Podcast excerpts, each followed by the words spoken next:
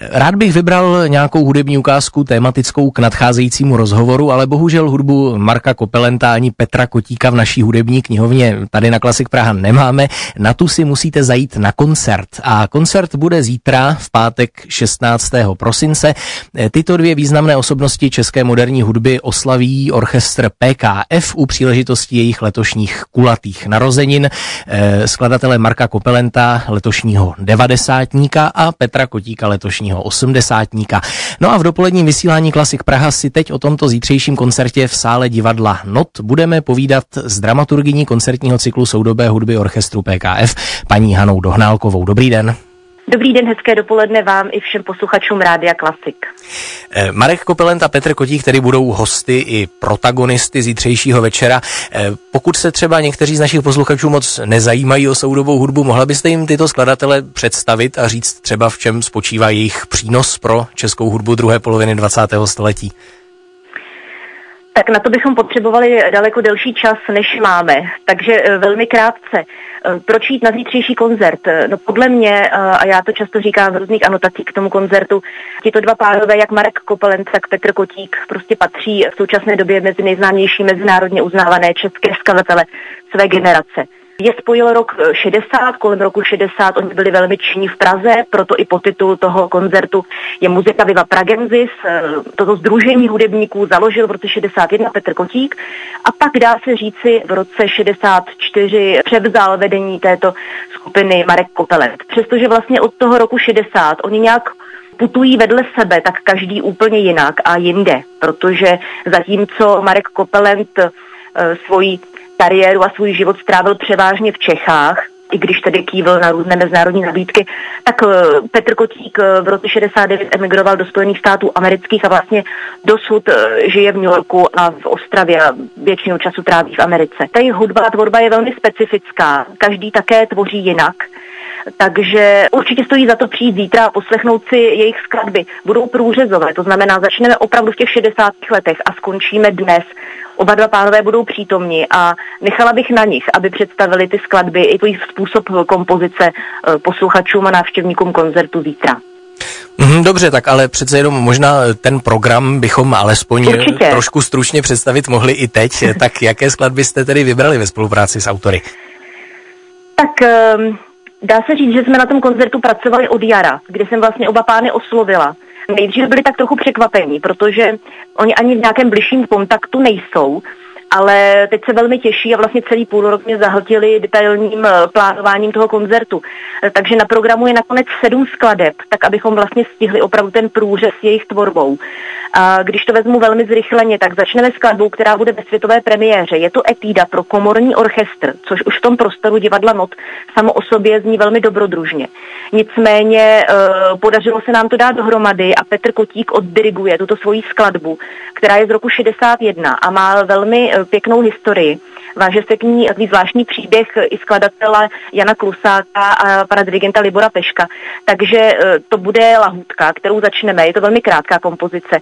Na ní pak naváže skladba Marka Kopelenta, která je věnovaná solové zpěvačce paní Michále Palové, která bude zároveň také zítra přítomna a protože to je opravdu její skladba, tak e, ji provede spolu s akordeonistou. E, je to skladba Black and White Tears a je to tedy Kopelentova kompozice z roku 72. Pak následuje opět Petr Kotík a jeho skladba Kongo, to je rok 62, také e, velmi specifická věc, asi pěti až sedmi minutová pro komorní ansámbl, to už bude menší se skupení hudebníků, ale opět ve velmi takové zvláštní konstelaci. E, to bych také nechala jako překvapení. A první polovina koncertu bude zakončena smyčcovým kvartetem třetím z roku 63 Marka Kopelenta. To je taková stěžejní věc. E, do toho programu jsme dali dvě záležitosti, které jsou závažnějšího charakteru a ze kterých opravdu bude slyšet ten koncept skladatelské práce obou pánů. A jsou to právě smyčcové kvartety. Ten Kopelentův tedy zakončí první půlku koncertu. Pak bude následovat krátká přestávka, a po ní už budeme směřovat do finále.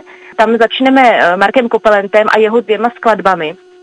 skladba Hudba pro pět z roku 64, která bývá často interpretována, byla i vydána a je to zvláštní kompozice, proporční partitura, hlasy na sebe navazují, řekla bych pro posluchače téměř lajka, velmi málo not na velmi širokém prostoru. Na ten zvuk jsem velmi zvědavá. Pak bude druhá kopelentová skladba Hudba sticha, Dalo by se říci, že názvem je to podobné, ale charakterem úplně jiné. To je skladba, která eh, je triem, je to trio pro housle, violu a klavír a je v takovém velmi čtvrtónovém sledu, takže i ten zvuk tady bude velmi charakteristický. A to je skladba nová z roku 2018, relativně nová. A celý koncert zakončíme uh, s Petrem Kotíkem, který oddiriguje svůj smyčcový kvartet Torzo z roku 2012. To je docela rozsáhlá kompozice, zhruba 25-minutová a uh, velmi obtížná a kvartetních věcí se v, v tomto koncertu ujal sama kvartet, pánové, kteří uh, jsou zároveň půlka kvartetu, je, jsou členi PKF Prague Philharmonia a je to kvartet, který je zvyklý hrát uh, takové lahůdky, jaké právě máme zítra na programu. Výborně, tak to jsme stihli zmínit nejenom program, ale i interprety, tedy to znamená jednak ten Fama kvartet, jednak i ano. Eh, zpěvačku, která bude zpívat skladbu Marka Kopelenta. Eh, tak eh, předpokládám, že jak je ve vašem cyklu soudobé hudby zvykem, opět tedy bude následovat beseda s autory po tomto koncertě. Není to tak úplně přesně. Ten koncept koncertu je propojení hudby a mluveného slova. To znamená, um, my budeme do toho uh, hudebního toku vstupovat. Takže vlastně každou skladbu pánové uvedou. Uh, doufám, že mi řeknou něco zajímavého, protože já už jsem se od nich uh, toho dozvěděla strašně moc i během těch telefonických rozhovorů New York, Praha s Petrem Kotíkem a Praha 5 Ládví s Markem Kopelentem. Takže my budeme tu besedu vést průběhu celého koncertu a samozřejmě jako bývá zvykem, a to tak bývá, i publikum se může na cokoliv zeptat a publikum bude zítra velmi pestré. My jsme pozvali um, právě i zástupce uh, té kompoziční uh, školy, budou tam mladí skladatelé, ale i ve věku pánů, pozvali si své přátele, takže i v tomto by ten koncert mohl být výjimečný a ta debata velmi plodná. Uhum, takže to bude i takové mezigenerační setkání, které tak hezky obsáhne těch uplynulých, řekněme, téměř 60 let eh, té hudby. Eh, dobrá, eh, blíží se nový kalendářní rok. Já vím, že vy budete ještě také hostem kolegy Ivana Dlaska v pořadu z archivu osobností, tak asi představíte trochu podrobněji v tomto pořadu tu příští polovinu cyklu soudobé hudby, ale kdybychom měli třeba alespoň tedy malou ochotnávku nabídnout toho programu, který chystáte v příštím pololetí, tak co to bude? Ano, my se přehoupneme do nového roku a tím se přehoupneme už eh, téměř jistě do toho cyklu S jako světového, protože tak zněl podtitul. Ten zítřejší výlet je trošku zvláštní, protože opravdu pak budeme už jenom na té úrovni mezinárodní.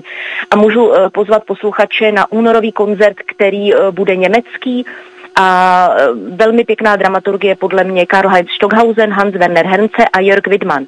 Jörg Widmann je velmi známý klarinetista, hrál s námi z eh, PKS Prague Philharmonia na hudebním festivalu Pražské jaro, ale je taky velmi dobrým eh, komponistou a má řadu eh, velmi obsáhlých kompozic a nám poskytl několik komorních, včetně například solové fantazie pro klarinet, což je velmi obtížná skladba.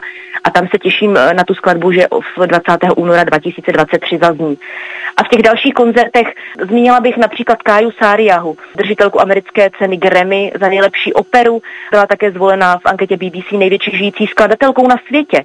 To bude ten večer lotyšsko-estonsko-finský. A kromě Káji Sáriahu bude na programu Peter Svasks nebo Arvo Pert. No a pak jsou dva zbylé koncerty velmi jenom letmo, Francie a Rakousko. V Francie to bude takový tradičnější repertoár Pierre Boulez a Olivier Messien. Celý cyklus zakončíme v červnu eh, výletem do Rakouska s Arnoldem Schembergem, to je ta starší generace, ale pak eh, současníky Olgou Neubert a Johannesem Mariem Staudem.